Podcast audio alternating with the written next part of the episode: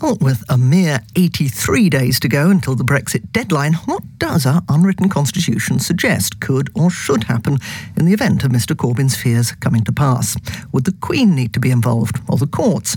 If Parliament had been dissolved, might the unelected Cabinet Secretary have the final say? I'm joined now by Professor Meg Russell, Director of the Constitution Unit at University College London. Thanks for coming in.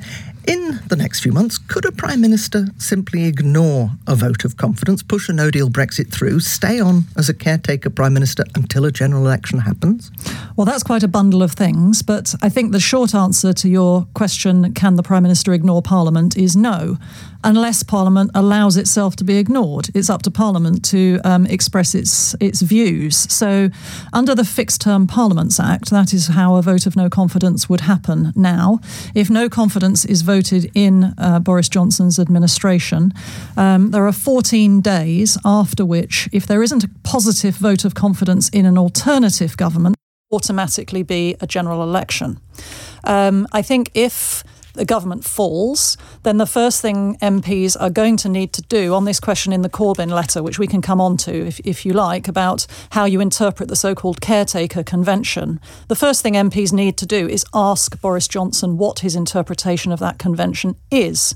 If he th- says to them that he thinks it's fine to go into a general election um, and drop out of the EU on a no deal before election day, then MPs effectively have 14 days to take action. And they can act in two ways. They can either vote confidence in an alternative government to prevent the general election happening immediately, or they can pass legislation to require the existing government to go and seek an extension to Article 50 and to accept the extension that's offered.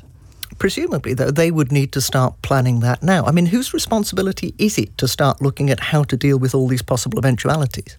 Uh, well, ultimately, uh, I mean, that's a very good question. Ultimately, the answer is Parliament. Now, Parliament is a disparate organisation, obviously comprising, I mean, this is primarily the House of Commons, so comprising 650 individuals.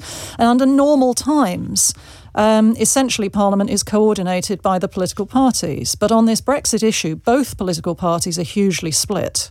Um, and therefore, it falls to MPs to get themselves organised. If there is a majority against no deal, which very clearly there has been a majority expressed repeatedly against no deal, but it's a cross party majority, they need to get themselves organised to ensure that their majority votes either for an alternative government or to force the existing government to seek an extension to Article 50 to prevent us falling out with no deal if they don't manage to get themselves organised, there has been a lot of talk in the past few days about these various scenarios Brexit happening during an election campaign, a Prime Minister refusing to stand down if he loses a vote of confidence, this alternative government. I mean, who is the ultimate authority when it comes to the Constitution? Who would make the final ruling if all of these fears came to pass? Well, essentially, I'm sorry to repeat myself, essentially the answer to that is the House of Commons. If I they're mean, still sitting. And is, is that then the Speaker? Uh, no, no, the House of Commons as a body. So the House of Commons will be sitting because the defeat which the Theresa May uh, government suffered right towards the end of its tenure um, over Northern Ireland effectively ruled out a prorogation, which was one thing that people were fearful of. So Parliament will be sitting.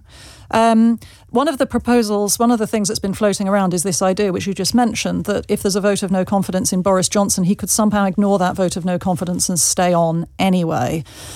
He really can't. Um, really, if, really, that is not a possibility at all. Well, not if Parliament expresses its desire by majority to have somebody else take his place. If Parliament decides, if the House of Commons votes in favour of an alternative government, then that is the House of Commons as the highest authority, in effect, is sending then a signal to the Queen that she needs to appoint an alternative Prime Minister. So you could say that the Queen is the ultimate backstop here, but really, the Queen acts on the authority of the House of Commons. Normally, the Prime Minister is the Queen's principal advisor. But the advice that comes from um, the Prime Minister to the Queen is based on an assumption that the Prime Minister enjoys parliamentary confidence. If he loses that confidence, the ultimate authority is Parliament.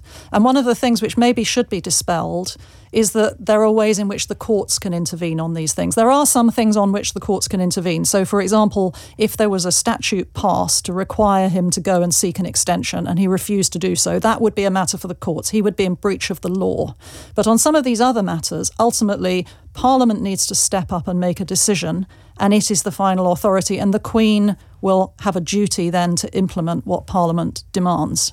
If there were deadlock in Parliament, say, there were no majority for one course of action, what about this idea that was floated by the former Supreme Court Judge Jonathan Sumption of appointing a special committee of privy councillors to advise the Queen on what to do? I think Jonathan Sumption's idea is, is an interesting one. Um, but I doubt that it could be got together within the timetable that we're talking about here. We're talking about urgent matters. You know, I think there are quite a lot of things that we're going to want to review when the dust has settled on this, if it ever does, in terms of things that might need tightening up and improving in our constitution and in Parliament itself. But at the moment, I think we're operating under the rules they are now. And, uh, and another thing to say is, I, th- I think, which is really crucial, is that we've always had by we've traditionally we've had what people refer to as an unwritten constitution. It's not entirely unwritten; things are written down, and increasingly things are being written down. Um, but it is still a convention that re- a, a constitution which relies a great deal on convention. And some of these key things, like the, this caretaker convention, that you don't take, if you are a prime minister who's lost the support of the House of Commons, your government can no longer take major decisions. It can't take decisions with long term consequences. That's what Corbyn is writing about. That is a convention. It is not really enforceable by the Cabinet Secretary or by the courts. It is only enforceable by Parliament. Professor Meg Russell, Director of the Constitution Unit at University College London. Thank you. Thank you.